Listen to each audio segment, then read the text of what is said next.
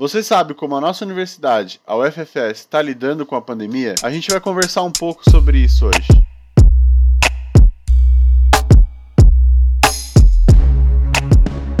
Fala, meus queridos, sejam bem-vindos a mais um episódio do Fronteira Cast. Dessa vez, o Fronteira Cast especial da pandemia e isolamento, como a U F F S e os coordenadores de alguns cursos estão lidando com isso. Para essa conversa, está aqui comigo o Vinícius, como sempre, hosteando o podcast, e temos como convidados a professora Morgana Cambrucci, coordenadora do curso de Letras Português e Espanhol, e o professor William Zanetti, coordenador do curso de Geografia, ambos do campus Chapecó. Queria dar boas-vindas aos coordenadores. Obrigado, boa tarde a todos. Obrigado pelo convite, estou à disposição de vocês. Boa tarde, Matheus, Vinícius, boa tarde, William, boa tarde a todos que ouvem o Fronteira Cast, obrigada pelo convite. Nos últimos onze anos que eu estive da U F F S, a gente nunca passou por um momento como esse, uma pandemia como essa. E no último episódio a gente já discutiu como nós aqui do podcast estamos lidando com essa pandemia como estudantes. E agora a gente chamou os coordenadores para ver a visão dos coordenadores sobre essa pandemia. Para iniciar nossa conversa, queria perguntar para os nossos convidados como que cada um de vocês está lidando com esse momento de isolamento social. Olha, pessoal, uh, na verdade... Uh... Tentando contrabalançar meu pessimismo em relação ao atual momento pelo qual o país está passando, com a esperança de uma possível retomada das atividades acadêmicas num futuro ainda incerto, mas espero que não tão longínquo, né? Tudo isso, claro, tentando manter sob controle a ansiedade, que é mais do que natural para esses tempos, né? Hora é maior, hora é menor, enfim... No, no meu cotidiano, em casa, não, não houve muitas mudanças. Eu procurei manter a rotina das coisas, acordar e dormir nos mesmos horários, retomei leituras que estavam pendentes na minha fila de leituras, concentrei esforços nos projetos de pesquisa e na escrita de artigos que eu já tinha iniciado. Basicamente é, é isso, para dar uma ideia a vocês. Bom, eu tenho, da mesma forma que está acontecendo com o William, né, tenho tentado também controlar a ansiedade, tenho ficado em casa, praticamente em tempo integral, saindo muito esporadicamente, né, em situações essenciais apenas, e tentando preservar, me preservar, preservar a minha família. No, no dia a dia do trabalho, buscando criar condições, né, para que todos... É, que estejam vinculados ao curso, é, de maneira geral, nos grupos de estudo, nos grupos de pesquisa, também tenham condições, né, de conciliar a nova rotina, o novo contexto em que todos nós estamos trabalhando com as, as nossas atividades de trabalho, de estudo, de pesquisa. É, na verdade, eu não, no, no meu dia a dia, assim, eu não, cons- eu não consegui manter a minha rotina de trabalho em dia, porque eu acabei é, em isolamento com toda a família, né? Em isolamento com a família em casa, então com criança, com rotina doméstica, isso tem me prejudicado bastante, né? Eu sou uma pessoa bastante diurna e é, eu tive que migrar para a madrugada, né? Os meus horários de trabalho e filhos com aulas online, então assim, ao mesmo tempo que você vira professor dos filhos, você também é, continua professor da universidade, continua coordenador de curso e precisa limpar a casa e fazer a comida e, né, cuidar de todas as, as questões domésticas. Então eu não consegui manter a minha rotina, tenho tido bastante dificuldade para estudar, para produzir, mas eu tô com esperança de que eh, eu vou conseguir correr atrás desse prejuízo depois, né? Depois, quando as coisas se regularizarem, talvez dê pra gente eh, superar essas lacunas que eh, pra mim tá inviável, assim, esse, essa parte do, do trabalho de estudo, de pesquisa, tá bastante complicado. Bom, uh, a gente sabe que a rotina de um, de um coordenador de curso de uma universidade federal não é nada fácil. Pra vocês, acho que a, a Morgana já deixou bem claro, assim, que tá bem difícil. Uh, como é que vocês estão lidando com ter que fazer o trabalho de casa, ou vocês estão indo na universidade para realizar alguma atividade? Como está sendo isso em relação a, ao, ao próprio trabalho de vocês? Eu diria que no, no meu caso, né, é, muito, se muito da minha, do meu dia a dia profissional mudou, eu diria que no meu caso, menos do que se poderia imaginar e mais do que eu gostaria. Nesse ponto eu faço um esclarecimento para dizer que Morgana e eu temos perfis bastante diversos, né? Eu moro sozinho, e isso faz toda uma diferença, né? É, eu não divido o meu espaço diário com, com outras pessoas, né? Para o bem ou para o mal. Uh, A gente se habitua com, com nossas rotinas, nossas tarefas diárias, né? E tudo que de alguma forma atravessa isso no, nos afeta. A força do, do hábito é gigantesca nesse animal que se chama Homo sapiens. Para mim, eu acho que, pessoalmente, o maior impacto foi deixar de ir para a universidade, porque o trabalho lá, o trabalho é uma dimensão muito importante na minha vida, nessa... nessa fase da minha vida atual, né? Eu é, não tenho me deslocado, não. Desde, na verdade, desde que a gente teve a suspensão das atividades presenciais, no dia dezesseis de março, eu não retornei. O último dia que eu fui para a universidade foi no dia treze. Todas as atividades de coordenação de curso e outras atividades que a gente é, desenvolve na universidade, né, de pesquisa, alguns projetos de extensão que foi possível manter, né, em funcionamento, as atividades de representação, participação em conselhos, fóruns, enfim, todas elas migraram para a modalidade de trabalho remoto e tem sido possível fazer de casa. Então, da perspectiva da coordenação de curso, um desafio que eu poderia apontar é, tem sido não pressionar as pessoas. Esse tem sido um desafio para mim. É, eu tenho tomado bastante cuidado, até mesmo quando divulgo eventos científicos, uh, palestras, lives, oportunidades de cursos, né, que são feitos online. É, eu envio a divulgação por e-mail para os estudantes ou por para os professores, eu sempre tomo cuidado de deixar claro para as pessoas que elas não precisam se sentir pressionadas a participar dessas atividades, a se envolver é, em vários eventos, né? Porque a gente sabe que, ao mesmo tempo que esse momento representa uma oportunidade de formação complementar, de desenvolvimento de atividades complementares, há muitos, muitos de nós, muitos estudantes, muitos professores, é, não vivem condições estruturais, condições físicas ou mesmo condições psicológicas que sejam apropriadas para que nesse momento a pessoa se dedique a tantas tarefas, né? Para além de todas aquelas que se acumularam, né, em decorrência da crise sanitária. Então, o, o desafio que eu tenho enfrentado na coordenação de curso é esse. Por exemplo, como você divulga um evento sem gerar nas pessoas mais ansiedade ou talvez até um sentimento de culpa, né? Porque uma parcela dos estudantes ou dos professores não poderia se envolver nesses eventos, enfim. Eu me sinto até um pouco constrangida. Quando eu vou enviar um e-mail ou alguma coisa assim, eu sempre penso, né? Não, mas hoje eu já mandei um, eu fico até fazendo uma distribuição, né? Mando um um dia, outro no outro, para evitar que a gente é, também... acabe, mesmo sem querer, né? Às vezes a gente pode acabar contribuindo para o aumento dessa ansiedade, não é isso que a gente deseja, né? A gente deseja auxiliar, estando na função de coordena- coordenador de curso, auxiliar as pessoas a passarem por esse momento da melhor forma possível. Uh, isso que a Morgana falou, eu acho bem interessante, porque as pessoas enfrentam, estão enfrentando essa crise de formas diferentes, né? Tem, tem, como, como o professor disse antes da gente começar a gravar, o, o, o professor William, uh, tem perfis e perfis, né? Então, por exemplo, uma pessoa conseguiu se dar muito bem, conseguiu trabalhar muito melhor de casa, e outras não. Eu, por exemplo, estou sofrendo bastante para me motivar a fazer as coisas, né? Então... assim, óbvio que a, as atividades, a, algumas atividades do curso quase todas estão suspensas, as atividades presenciais, presenciais estão suspensas. Eu estou fazendo o um projeto do podcast e o, e o meu projeto de T C C, e eu me sinto assim, óbvio que eu sei que não é culpa dos, dos coordenadores, como a professora falou, se sente um pouco constrangida, mas eu tenho uma dificuldade de me motivar a fazer alguma coisa. Parece que quando a gente tem a rotina da universidade, e eu estava conversando isso com alguns colegas do meu curso, né, que quando a gente tem a rotina da universidade, a gente vai para a universidade, a gente se relaciona com, com as outras pessoas da universidade, a gente se sente mais motivado a fazer as coisas da universidade.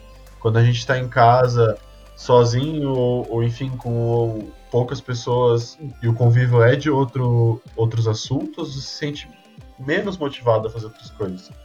E, e é natural, né? É, é, é a forma de enfrentamento de cada pessoa frente a, a essa crise.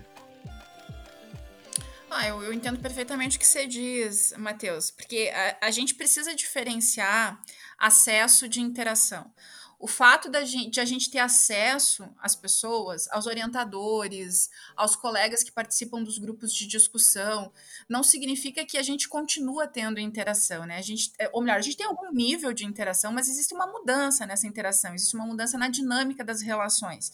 E isso, logicamente, nos afeta.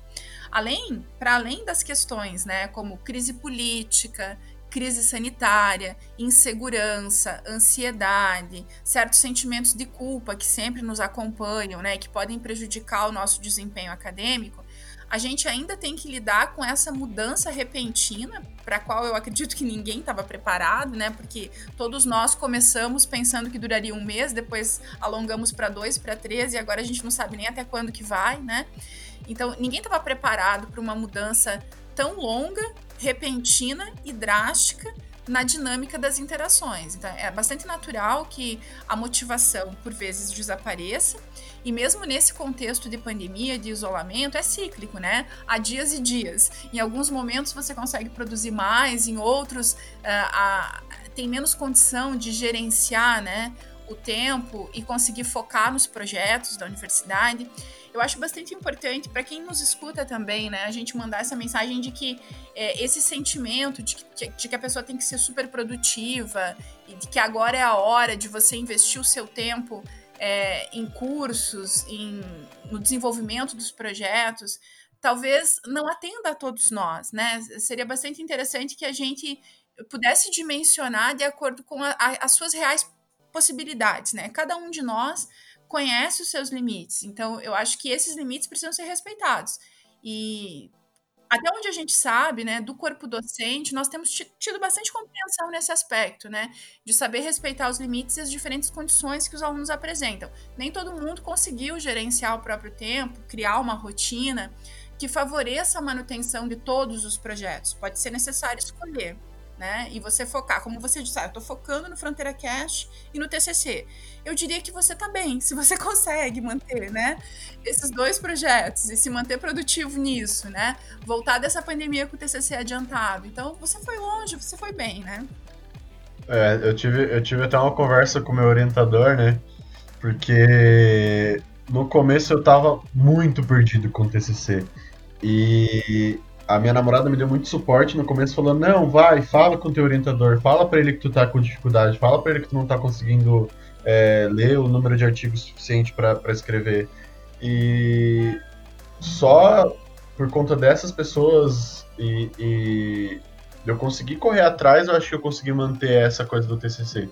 Mas, querendo ou não, isso que, que, que você comentou, professora, de ansiedade e, e medo, pra mim é muito latente, assim, a questão do T C C. Fica, acho que eu não consigo passar um dia sem pensar na, no meu T C C e pensar, eu devia estar escrevendo aquela, aquela coisa, sabe? Mas aí é, é, é eu, eu, eu, eu tenho consciência de que eu consegui avançar, assim, sabe? Vou chegar, no, quando voltar as coisas, enfim, com ele mais adiantado do que, do que mais uma coisa para eu fazer. E isso que a professora falou sobre produtividade, realmente não atinge as pessoas da mesma forma. Não precisa a pessoa ficar se cobrando se ela não consegue ser produtiva na pandemia, porque não é o momento. Talvez ela não esteja com a cabeça para isso. Porque nesse momento a gente vive as coisas muito intensas. É, é muita notícia que a gente recebe, é muita coisa que acaba afetando a cabeça de forma diferente. Então, se a pessoa não está conseguindo ser produtiva, não precisa ficar se cobrando para isso.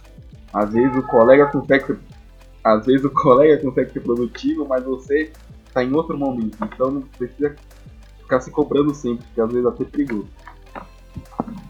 É, eu acho que uma, uma sugestão que vale a pena lembrar é o seguinte: as pessoas são diferentes, né? E eu acho que a gente não tem que sofrer a dor da comparação, principalmente nesse momento uh, difícil pelo qual todos nós, de uma forma ou de outra, estamos passando, né? Não adianta a gente se comparar ao outro. Nós sabemos que nós todos somos Uh, diferentes uns dos outros, né? É, e as coisas é, funcionam de maneira... A mesma, digamos, realidade, entre aspas, se apresenta de maneiras diferenciadas para as pessoas, né? Eu acho que isso é, é importante da, da gente ressaltar.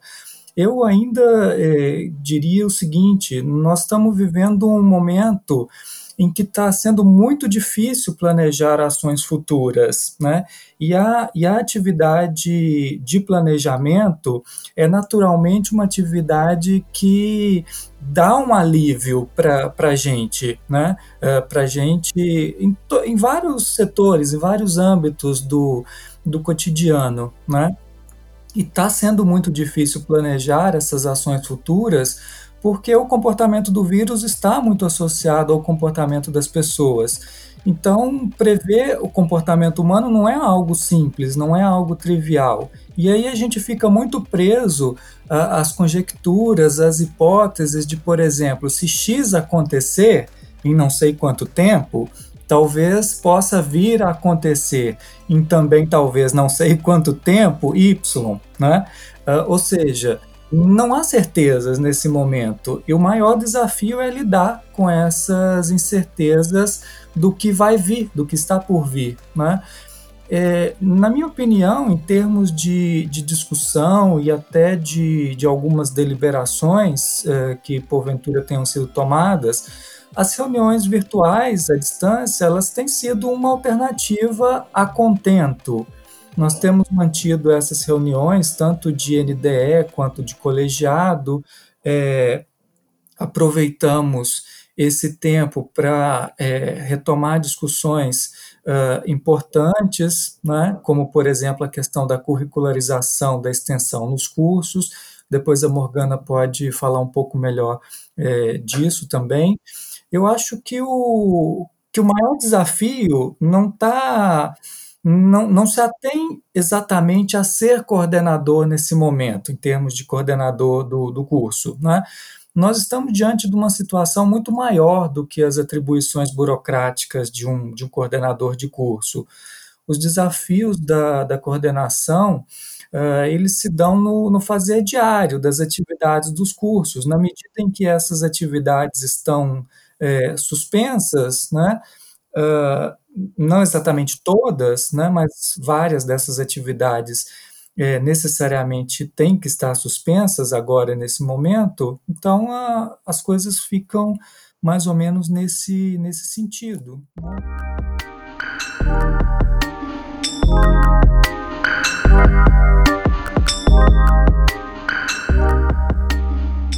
Conforme o status de funcionamento das instituições federais disponibilizado pelo M E C, aproximadamente oitenta por cento das atividades das universidades federais e institutos federais do país estão suspensas, totalizando cerca de um vírgula seis milhão de pessoas, é, entre docentes, alunos e, e técnicos paralisados. Algumas universidades, em sua maioria particulares, adotaram a modalidade de aulas à distância.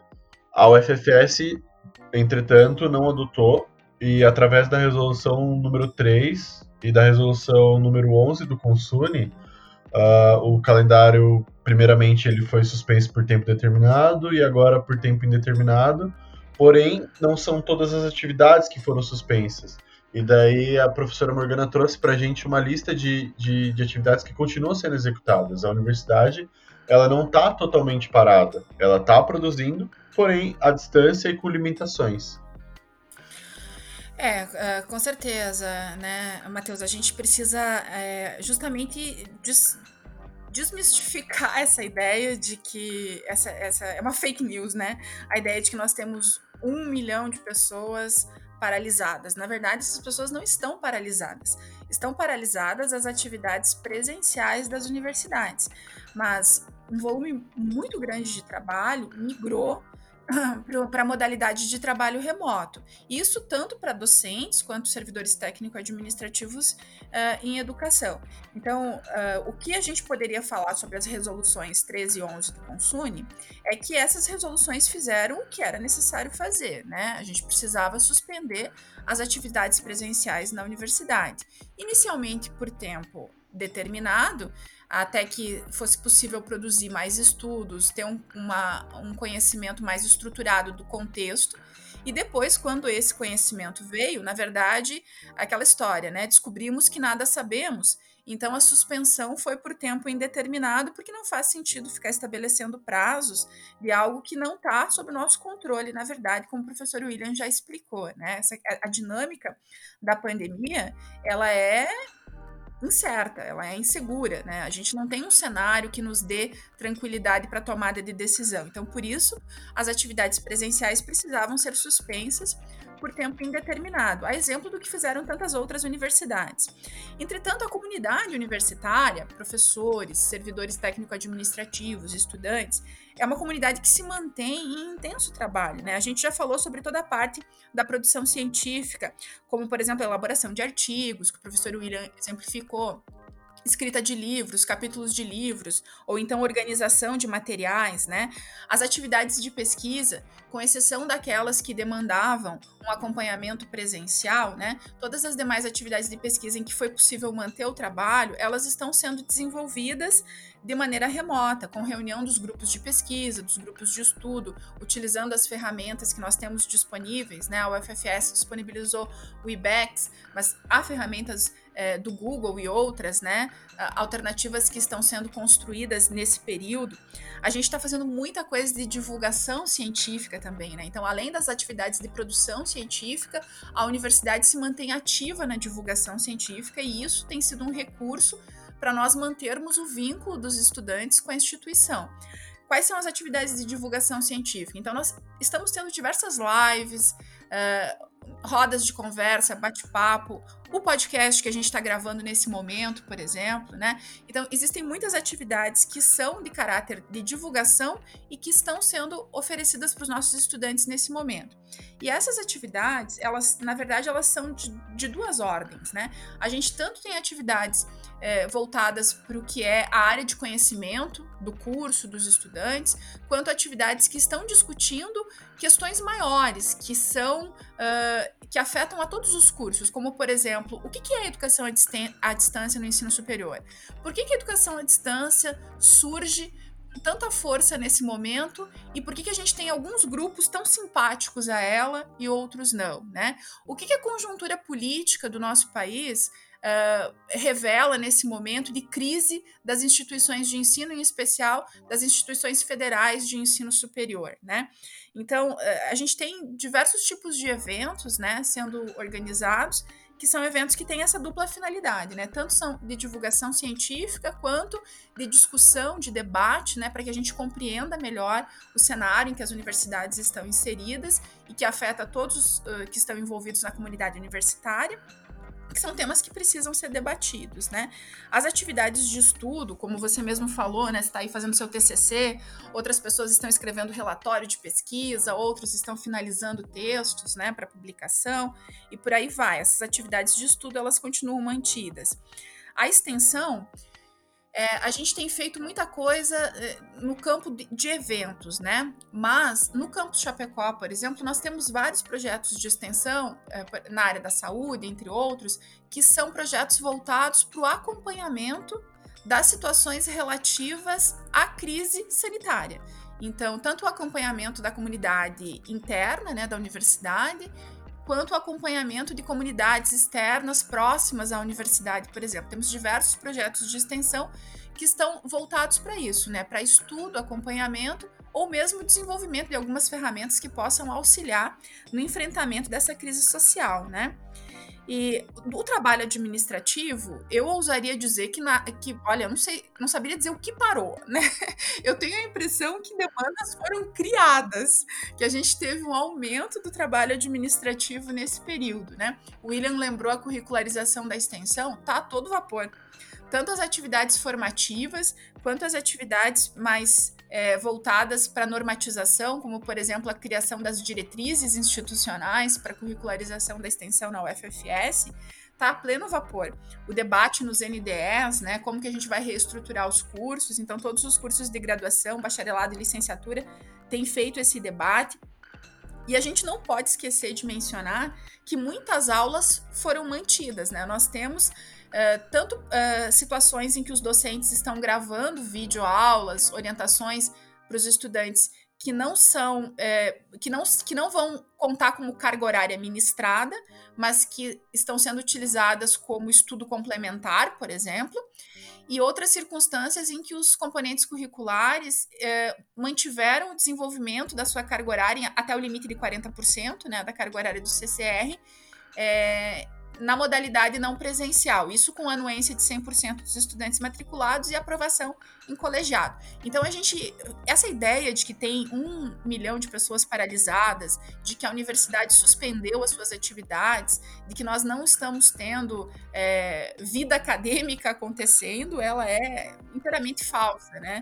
A gente está com um trabalho intenso acontecendo e nós não vemos na comunidade universitária que é, estejamos pensando numa paralisação. O que a gente tem feito assim, é tentar estruturar os períodos de férias, por exemplo, isso já antevendo, né, que num pós-pandemia, a gente vai ter um período longo de reposição. Então, o que for possível antecipar e organizar, né, do quadro profissional das universidades, tanto dos técnicos quanto dos professores, para que no pós-pandemia nós estejamos com as equipes disponíveis para a reposição das aulas, isso também já está já tá sendo feito, já está sendo antecipado.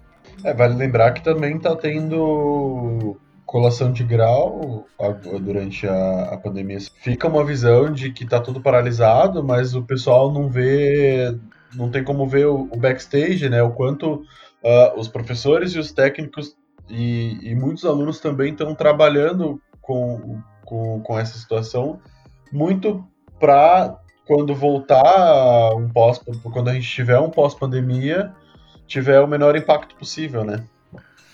É, no curso de letras, eu não sei se o William teve colação de grau no curso de geografia, no curso de letras a gente tem uma solicitação, não sei se vai ser deferida ainda, mas é, dessa parte da colação de grau eu acho importante destacar, por exemplo, no campus Passo Fundo, que a gente teve uh, a colação de grau antecipada de trinta e um estudantes do curso de medicina, né? Que inclusive uh, já foram para frente de combate, né, com profissionais da saúde que estão atuando na frente de combate ao covid dezenove. Sobre a colação de grau de Passo Fundo, eu já, eu já tinha visto em outro lugar para amigos de outros campos. Eles tinham comentado que, como lá é medicina, eles anteciparam para poder ajudar a combater a pandemia. Já saíram direto na, na linha de frente. Com certeza, é parte do, do enfrentamento que a U F F S pode fazer, né, mais direto. Vocês, como dois coordenadores de curso de licenciatura, tem uma questão a mais que a gente que computação não tem, que é a questão dos estágios. Como que está sendo toda essa parte de estágios na, na pandemia? Se parou, como que está tá sendo as atividades? Olha, a, a questão do, dos estágios nas licenciaturas, que é uma dimensão fundamental de formação do, dos nossos futuros professores, né? É, ela está, no momento, suspensa, na medida em que as atividades nas escolas também foram, foram suspensas, né? Essas atividades é, encontram-se é, suspensas no, no momento. E aí uma das preocupações é, futuras, como a Morgana já tinha mencionado, tocado nesse ponto que é de fato fundamental, é essa consorciação entre calendários da, das escolas e da universidade, de modo que se possa é, viabilizar a conclusão dessas atividades é, de estágio. Infelizmente, a gente não tem ainda uh, nem talvez um horizonte, uma direção para apontar como, como vai ser, né? Mas em termos de planejamento futuro, isso é uma, uma questão importante a ser considerada, né? Uh, os calendários acadêmicos e escolares. Um ponto que a gente pode apresentar aqui, uma diferença que talvez tenha entre os cursos, né? É, a gente ainda não tem uma... uma conduta definida em vários casos, é, como é o caso de letras, por exemplo, do que, que a gente vai fazer com a Semana Acadêmica de Letras, né? Como é que a gente vai realizar esse evento? Enquanto alguns cursos parecem já ter amadurecido mais essa questão e terem propostas para realização uh, de evento integralmente online, né? Outros cursos também já tomaram a decisão de adiar e deixar para dois mil e vinte e um. No caso de letras, a gente está tendo bastante debate, bastante discussão. A gente tem um indicativo do colegiado e também do Centro Acadêmico Livre de Letras de que haveria o interesse de realizar a Semana Acadêmica em modelo online, né, integralmente online, é, como um web seminário. Mas a gente tem dúvidas ainda de se isso seria viável considerando o nosso público, né, os nossos estudantes e a dificuldade de acesso que vários alunos de letras teriam, né?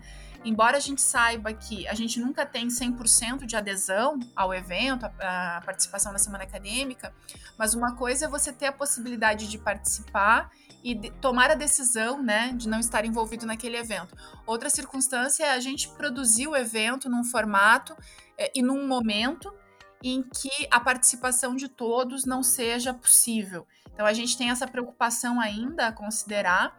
Então, essa é uma diferença que eu percebo, assim, enquanto é uma decisão que já amadureceu e já evoluiu, outros cursos ainda estão tentando construir um consenso em torno do que fazer com as suas semanas acadêmicas, né? Porque são eventos bastante importantes, eles, é, de, uma, de uma forma é, ou de outra, eles, eles congregam, né?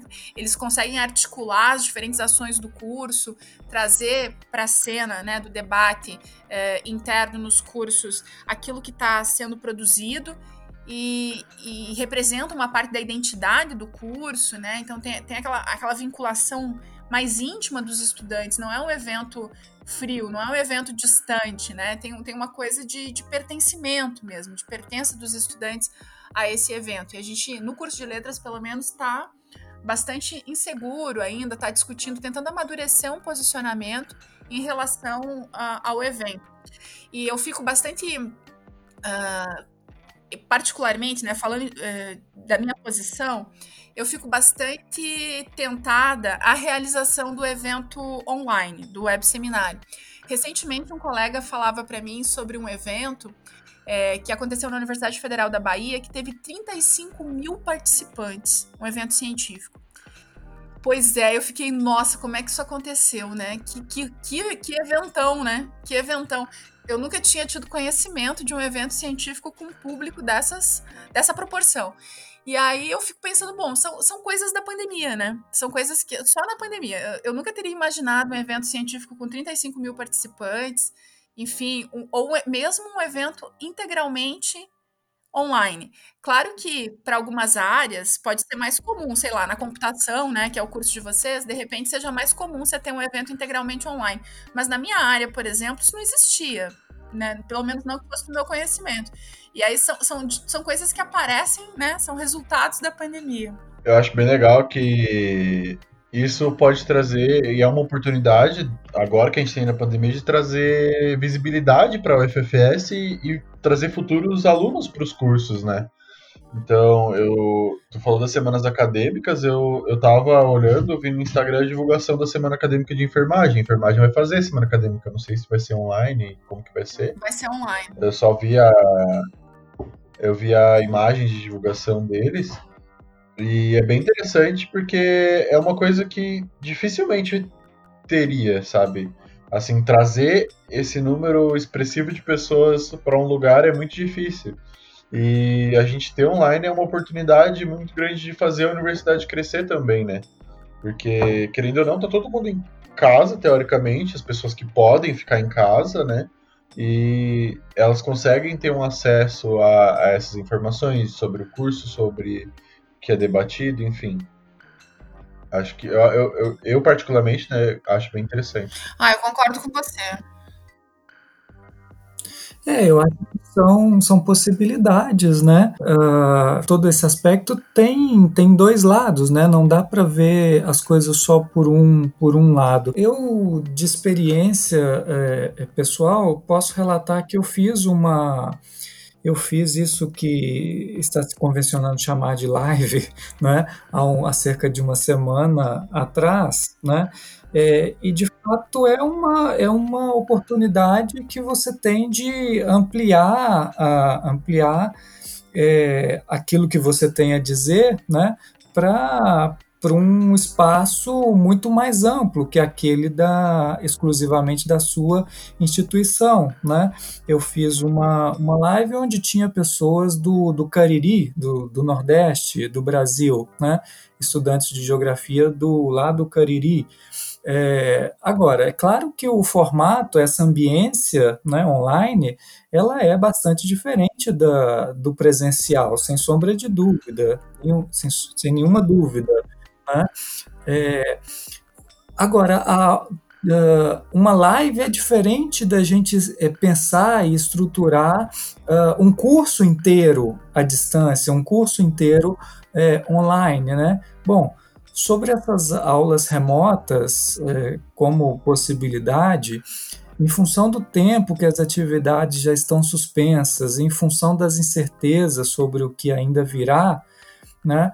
Eu acho que a gente precisa trabalhar com as condições que temos. Isso, diante das, de todas as incertitudes do, do momento, parece ser o que há de mais concreto em termos de possibilidade, né?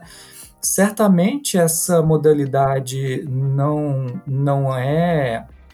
Uh, não é a mais adequada em função daquilo com que nós já estávamos acostumados e, logicamente, também em função do acesso precário que nós já sabemos que muitos dos nossos alunos, dos nossos estudantes têm às redes de internet. No, no nosso curso, por exemplo, o centro acadêmico fez um levantamento bastante é, robusto, né? Aplicou um questionário e verificou isso com os discentes, com todos os discentes do, do curso, né? E aí a gente se deu conta é, de que muitos dos que responderam é, não, só tinham acesso à, à internet por meio de planos, do, por meio do celular, né? Dos smartphones, né? O que é uma situação limitante, é, em grande medida, né? Me parece muito certo que o, o ensino à distância não é nem um pouco parecido com, com o ensino presencial e com todas as possibilidades que o presencial permite, né? É, talvez se exija muito mais disciplina dos alunos, talvez alguns possam se adaptar muito bem a essa modalidade, outros nem tanto. Muitas coisas certamente são perdidas nessa modalidade online, né?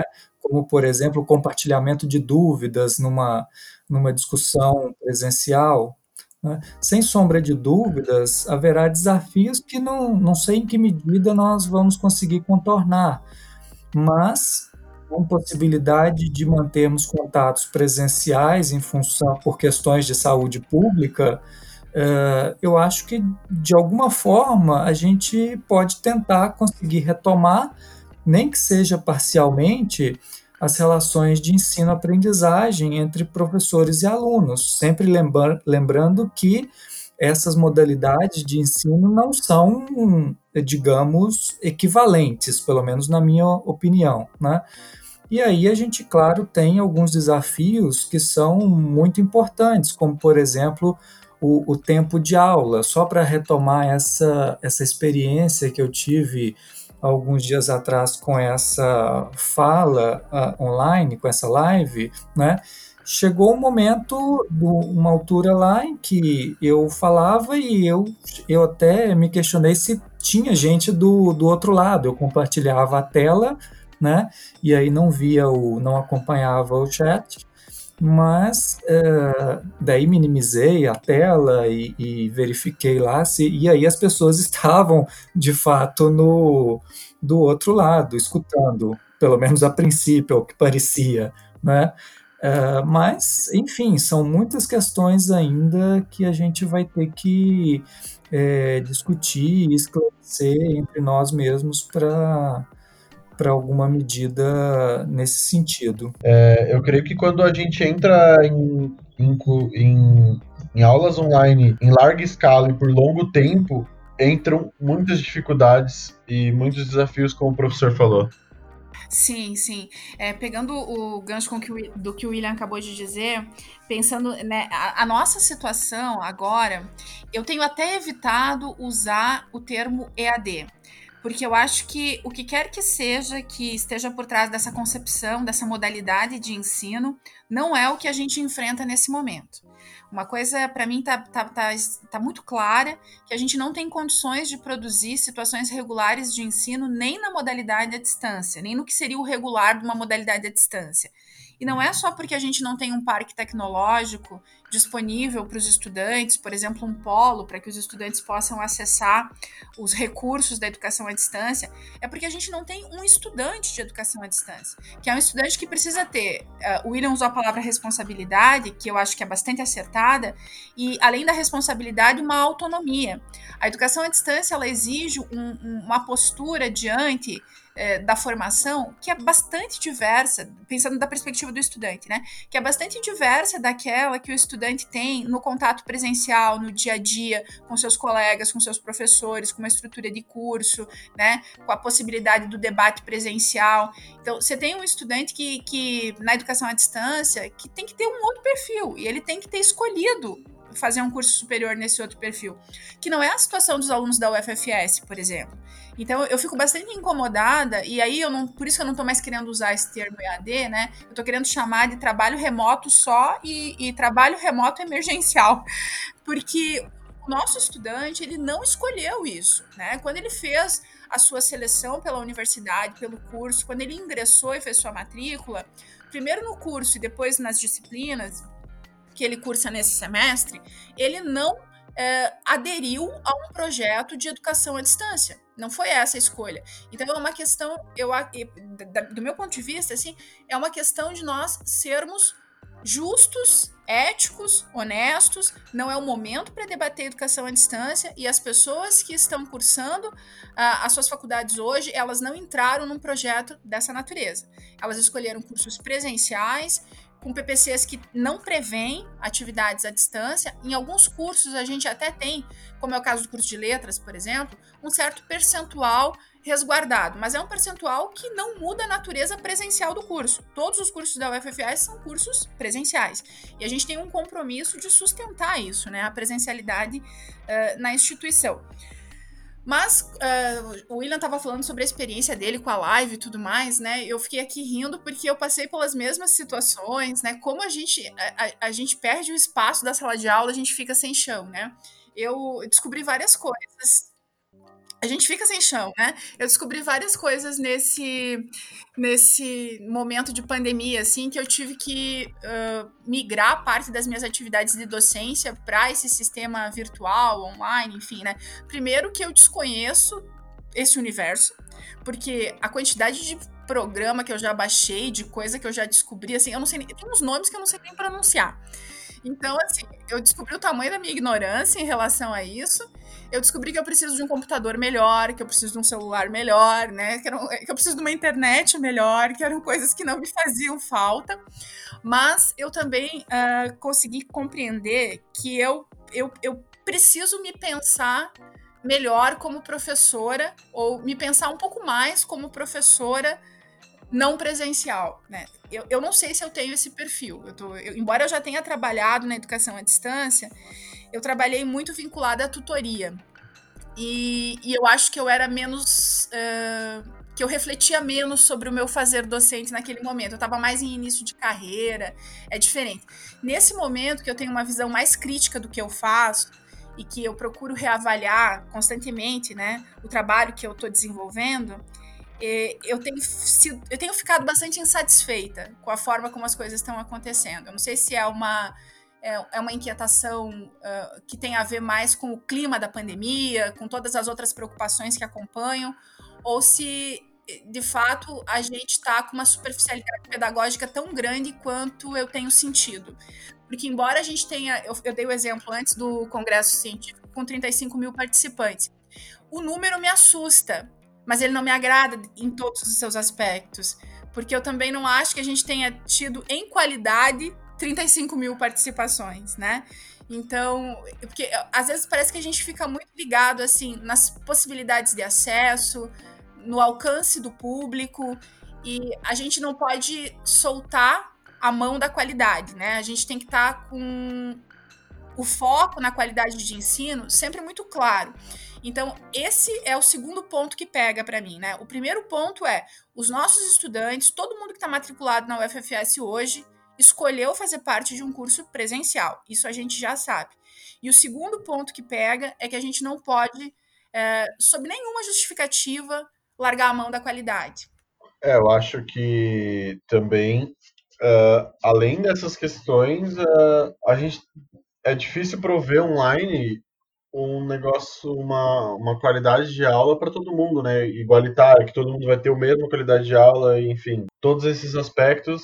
E ainda tem uma infinidade de outras coisas que, que devem ser uh, levadas em conta quando se pensa em aulas à distância, né? Eu imagino também que vocês, como professores, ali na sala de aula, vocês conseguem perceber situações da aula que online fica, não tem como vocês perceberem, mudar algum, algum jeito de explicar, que ali online vocês não vão ter a interação do aluno, o rosto do aluno, da dúvida, que vocês conseguem perceber na aula também, né?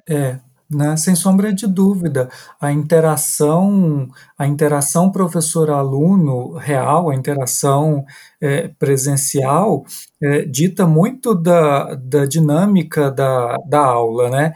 E isso, em grande medida, é perdido no, no, ensino, no ensino à distância, né? No ensino remoto. É, para mim faz muita falta mesmo. Assim, assim como o William, às vezes eu me pergunto se alguém está ouvindo. Nesse momento aqui, em que a gente sabe, né, que é a gravação de um podcast, que a gente está o tempo todo em interação, os quatro aqui, de vez em quando eu ainda me sinto estranha, né? Eu, eu fico tentando ver onde estão as pessoas com quem eu converso nesse momento.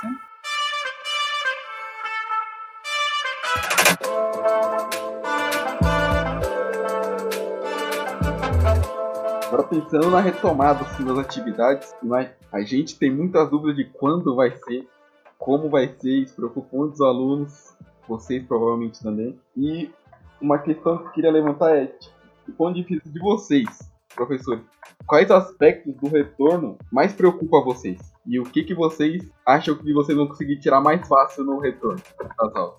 Vai ser mais fácil para vocês no retorno e o que vocês acham que vai ser muito complicado quando retornar? Olha, na verdade, assim, será que a gente pode prever quando vai ser a retomada? Se eu conseguisse fazer isso, é a pergunta de um milhão, né? É, isso nem, nem eu, nem ninguém. Uma coisa é certa, assim, a gente não sabe quando vai ser a retomada das atividades. Em Santa Catarina, né, a gente está falando aqui de um contexto muito voltado para o campus Chapecó, mas a gente, na verdade, a gente está falando da U F F S como um todo, né? Mas pensando a questão de Santa Catarina, a gente já tem um decreto estadual que uh, mais ou menos deu um direcionamento até dois de agosto sem atividades presenciais, né, no ensino superior. A gente não sabe se esse decreto depois não vai ser, uh, não vai, não vai ser substituído por outro que prorrogue esse prazo.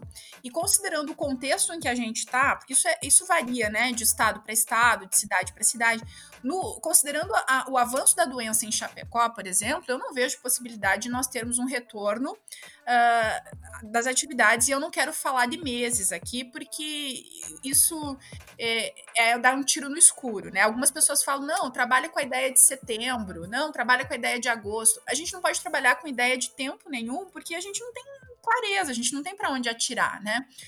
Eu não tenho condição de fazer profecia, então é, é muito difícil a gente falar de até quando as atividades vão continuar desse jeito. E, além de professora, coordenadora de curso, eu também integro o conselho universitário, né? Sou representante docente no, no CONSUNE. O que eu posso falar, assim, para tranquilizar as pessoas... É, Falando, o Vinícius perguntou assim, como que vai ser essa volta, né? Você, como que você acha que vai ser? A gente vai tomar o cuidado, no que depender do CONSUNE, pelo que eu tenho acompanhado do comprometimento dos colegas, da preocupação de todos os conselheiros que integram esse Conselho Máximo da Universidade, que no que depender do CONSUNE, o retorno vai ser o mais seguro possível. O que está em primeiro lugar é a segurança sanitária, né? Esse, essa é a primeira preocupação. Então, a gente está diante de uma crise sanitária e a gente precisa responder a essa crise sanitária de acordo com os protocolos de segurança, que não são fixados por posições políticas. Os protocolos de segurança, eles são fixados pela área da saúde e baseados em evidências científicas. Então, nós, como integrantes de uma universidade, não poderíamos nos pautar em outros critérios que não esses. A gente coloca em primeiro lugar a segurança das pessoas, a segurança sanitária. Nós não queremos gerar riscos de nenhuma natureza, nem para os estudantes, nem para os familiares dos estudantes, né, para onde esses estudantes regressam, ou para as pessoas para as quais esses estudantes regressam ao final da aula, né? Então a gente tem que ter... É, claro que a universidade não tem uma responsabilidade direta, mas indiretamente nós somos responsáveis. E a gente precisa responder à altura do que, do que exige, né? Do que se exige numa, numa situação como essa. Então, como vai ser, a gente não, também não sabe dizer, né? Assim como a gente não sabe dizer quando, a gente não sabe dizer como. Mas a gente pode garantir que existe uma preocupação constante com as questões de segurança, de segurança sanitária, né? Uh, O que, que eu acho que vai ser mais tranquilo? Então, em primeiro lugar, assim, das dificuldades que eu posso uh, prever, eu, eu, eu tenho pensado muito como que a gente vai fazer esse retorno, porque é mais ou menos seguro que o retorno vai ser com restrições, né? Eu tenho uh, uma preocupação constante com turmas muito lotadas. Então, em alguns casos em que a gente tem cinquenta estudantes numa sala, né? Uh, tem turmas... Mais, até mais numerosas, com sessenta estudantes numa sala, eu não sei como que a gente vai conseguir produzir o distanciamento necessário. Então, talvez a gente tenha uh, que, que pensar estratégias para divisão de turmas ou para redistribuição de salas, né? Realocação de salas para tentar deixar os espaços maiores para as turmas maiores, né? Algumas uh, atitudes, assim, algumas ações que são mais organizacionais. Eu acho que mudanças dessa natureza vão ser necessárias. E o que eu acho que vai ser mais fácil, embora as pessoas estejam muito preocupadas é, com a reposição das aulas, com a, com a recomposição do calendário acadêmico, vamos dizer assim, para mim, pessoalmente, isso é o que é mais tranquilo. Eu acho que quem já acompanhou greves mais longas, é, eu tenho feito uma analogia com a reposição dos períodos de greve, né? A gente vai trabalhar até os calendários ficarem, até o, o ano letivo se ajustar novamente ao ano civil. É isso que a gente vai fazer. A gente vai repor até o último minuto, a gente vai repor até a última data, vamos refazer os nossos calendários, uh, como se nós tivéssemos passado por um período de suspensão, por exemplo, em decorrência de uma greve ou algo do gênero, né? As reposições serão feitas e, para mim, essa é a parte mais tranquila. É claro que eu sei que há pessoas que, por exemplo, estavam contando com a finalização dos seus cursos em determinado período e que eh, essa finalização vai sofrer atrasos. Eu não estou dizendo que não há prejuízos, né? E, e algumas pessoas vão ter mais prejuízos que outras. Mas essa é uma questão que se impõe, né? Nós não temos, nós não tínhamos como não paralisar, né, as atividades presenciais da U F F S. Eu acho que esse ponto já está compreendido. A gente não pode continuar debatendo o que não é passível de debate, né? Então, era necessário paralisar e eu vejo com bastante tranquilidade a parte da reposição. É, de pleno acordo com o que a Morgana colocou. É, que vai passar, a gente sabe. A questão toda é saber quando, né? É, e para esse ponto, infelizmente, a gente não tem resposta ainda. É, nas condições também, né? A Morgana apontou aí alguns cenários, uh, algumas questões importantes diante de um, de um cenário uh, de retorno, sempre pautado, claro, pela segurança, né, e pela saúde de todos, né, pela manutenção das condições eh, de saúde de todos da, da instituição. Tem uma questão que está me preocupando bastante, que é a possibilidade de nós termos é, uma grande evasão é, de estudantes na universidade. Eu não sei se é, é mais da ordem de uma sensação né, que é uma sensação assim de afastamento que eu estou experimentando. Eu tinha uma, uma presença muito constante na universidade, eu tinha o hábito de trabalhar lá no gabinete, né, na sala de professores. Então, todas as noites, o curso de letras é um curso noturno, todas as noites eu estava com contato direto com estudantes, né, e desde março esse contato se rompeu. Talvez isso esteja produzindo em mim um, um medo, uma sensação de distanciamento, de evasão. Essa é uma, é uma preocupação que tem me afligido bastante. E não é só por causa do distanciamento ou porque o, o, o estudante ele, ele teve as suas atividades letivas paralisadas e tudo mais. Não é por isso, apenas por isso. Mas é porque eu acho que, considerando a crise, até mesmo a crise econômica que vai restar nesse pós-pandemia, que não é uma crise que decorre do isolamento social, é uma crise que decorre da pandemia, era uma crise inevitável, né? Que vai produzir, por exemplo, desemprego, perda de renda. Então, a gente vai ter uma reconfiguração das estruturas familiares, dos planejamentos pessoais, né, das possibilidades, do, do, daquilo que é o, o, o dia a dia do estudante, né? Aquilo, isso pode sofrer muita alteração. Se a gente volta, quando a gente voltar, a gente vai ter um cenário bastante distinto do que tínhamos em março, né, quando tudo isso começou. Então, eu acho que o, o, a gente pode ter esse desafio, né, de experimentar um esvaziamento da sala de aula, dos cursos, e isso vai ser uma grande tristeza, né? Então, a gente, a gente já está vivendo agora uh, uma situação bastante complexa. É, eu nunca tinha imaginado, eu acho que vocês três também não, né, que ao longo de uma vida eu passaria por uma situação como essa. Eu, eu, eu tratava muito no plano da ficção científica, né, eu não, não, não tinha esse pé na realidade, assim, do, do que seria enfrentar uma pandemia, e tá sendo complicado, não tá sendo bom, né, isso para ninguém. Mas, assim, no pós-pandemia, eu acho que a gente pode ainda ter outras tristezas para enfrentar, né, outros desafios, vamos colocar assim.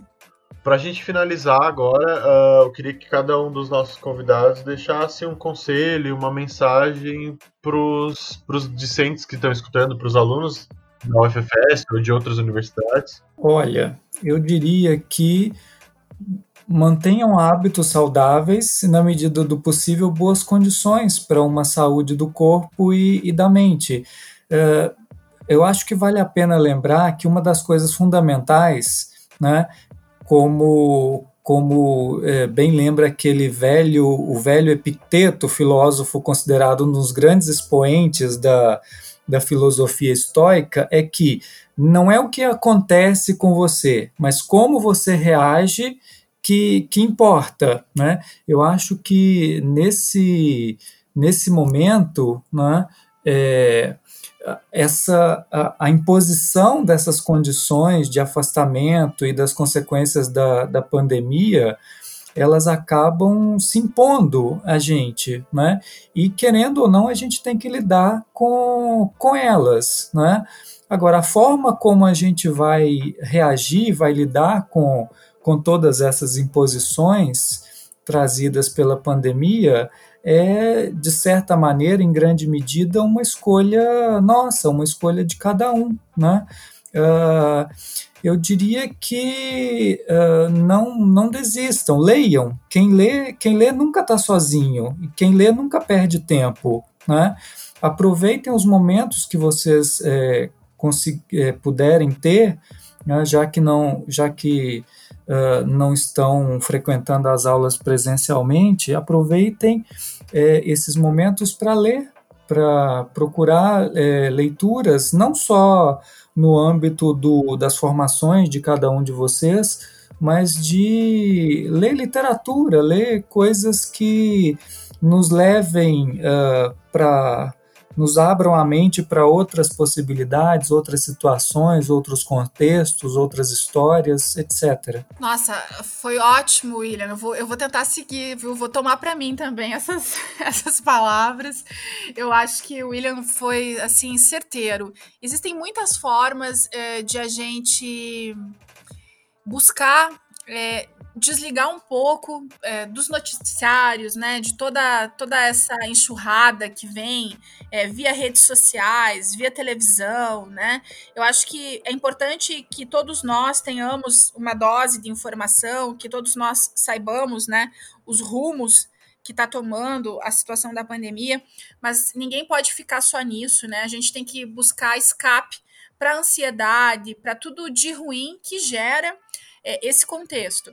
Então, a, o professor falou da literatura, né? É um, um, um, são palavras bem apropriadas, assim. Então, se você não está conseguindo uma leitura mais técnica, estudar determinados aspectos da sua área, escrever o seu T C C, você já tentou, você já ficou por horas, não está saindo nada, desliga um pouco, pega um poema, né? Pega um romance, vai conhecer um autor que você ainda não conhece, pega aquele filme que você ainda não viu, né? Que você ouviu, que alguém recomendando, né? E deixou para assistir em outro momento. Então, vai, tenta fazer alguma atividade, assim, É, que possibilita você outras experiências é, que você não teria tempo de fazer em outra circunstância, né, que você está podendo fazer agora e que te, que te propicie outras experiências que, que não seja pensar a pandemia e o nosso futuro incerto. Eu acho que se a gente conseguir desligar pelo menos um pouco por dia, assim, desse, desse contexto todo, isso já nos ajuda a enfrentar com mais serenidade, né, o que vem pela frente. E, assim...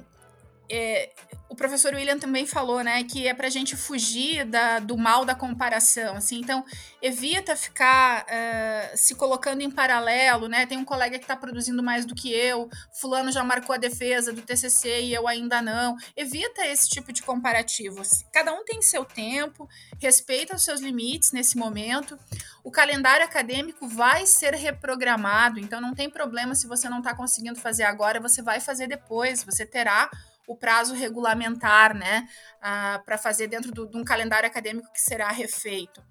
E além dessas, dessas palavras, eu queria fazer um apelo, né, que eu acho que, que é o apelo principal.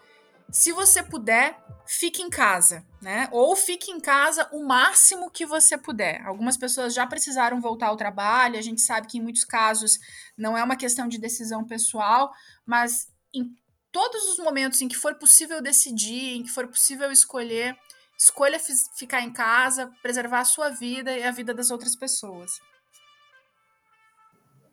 É, em termos de um apelo, eu também faria um aos nossos uh, estudantes, né? Uh, que não desistam da gente, não desistam uh, dos, dos seus cursos, porque a, apesar da, da distância, pode ser que a gente não esteja... Uh, se comunicando o suficiente, né? E isso é quase um paradoxo, que a gente, já, a gente vive a, a era da, da informação, né? É, uh, embora a comunicação não se resuma só à informação, mas que não desistam da gente, a gente está no me- todos no mesmo barco, como o Matheus já havia dito no, no começo, né? Uh, nós estamos todos no, be- no mesmo barco, a gente sabe que as consequências para uns e para outros são, são diferentes, porque cada um tem, a, a, condi- às vezes, muitas vezes, condições diferentes de, de vida, mas... Uh, A gente espera retomar, eu, eu pessoalmente uh, espero voltar para a sala de aula, espero reencontrar meus alunos, penso na, nas aulas que eu poderia é, ter, já ter feito e não, não fiz, mas que com certeza farei ainda com eles no, no futuro. Tá me dando vontade de estudar. Pois é. Tá me dando vontade de dar aula. Não, a vontade de voltar para a sala de aula, não tenho dúvida que todos nós uh, temos, temos ela latente, né? É porque... Não, tá me dando vontade de ir agora. Tá me dando vontade de dar aula agora já. É. Esse, esse momento, a, a Morgana falou uma coisa que, que é... que não era para ser é, real, mas acabou se tornando muito real, né?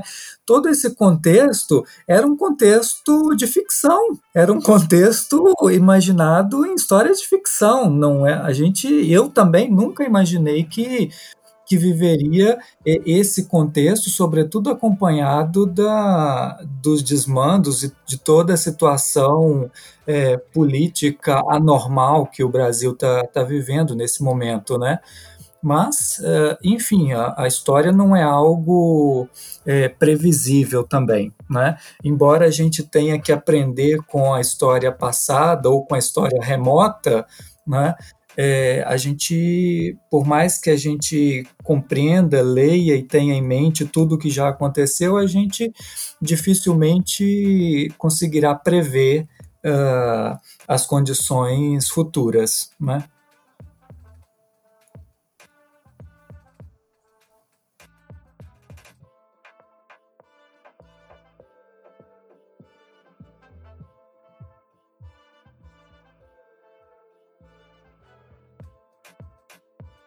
Eu gostei bastante de conversar com vocês. Eu acho que a Morgana tocou em assuntos. A, a minha fala e a fala da Morgana não se repetiram, não se repetiram muito. Acho que foi bem legal. Eu também gostei bastante, quero agradecer o convite, a oportunidade, né, de a, a gente estabelecer esse canal de comunicação com os estudantes e parabenizar vocês pelo projeto. É muito bom é, a gente perceber que uh, tem projetos assim que estão se desenvolvendo, né, é, e ganhando ainda mais força, mesmo num período com tantas restrições. E é sempre um prazer conversar com o William também, colega querido. Igualmente, eu agradeço a oportunidade, fico à disposição para oportunidades futuras, uh, nesse sentido ou em outros sentidos, e espero que a gente possa se rever em breve, né? A despeito de todas as dificuldades por trás dessa, desse desafio. É, desejamos muito nos encontrar. Eu quero agradecer mais uma vez a vocês, a oportunidade, o convite, desejar a todos um bom resto de pandemia e que a gente possa se encontrar em breve. Eu também agradeço a oportunidade, agradeço o convite, né? A troca, a, a conversa aqui com vocês, com Morgana também, uh, e se cuidem. Espero que todos estejam se cuidando para que a gente possa, de alguma forma, voltar a uma, voltar a uma interação mais próxima em breve. Ah, muito obrigado pela presença e por ter aceitado, e, e obrigado também p- pelo projeto. Acho que o, o trabalho que a gente uh, empenhou em cima disso está trazendo resultado e bem mais rápido do que a gente imaginava. E é um meio de divulgação, né?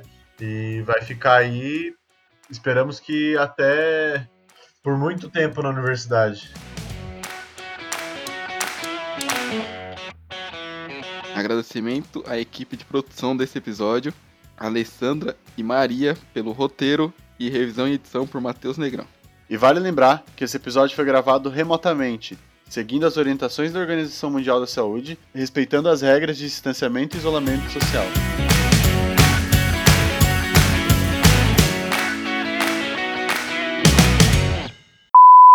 Olha, sabe que, sabe que nem tudo são flores, é claro, né? Eu evitei de falar certas, certas coisas, mas tem uma, uma consequência muito nefasta que eu estou sentindo nesse contexto de ficar muito, uh, muito isolado e automaticamente muito sentado. A minha coluna tá, tá dose.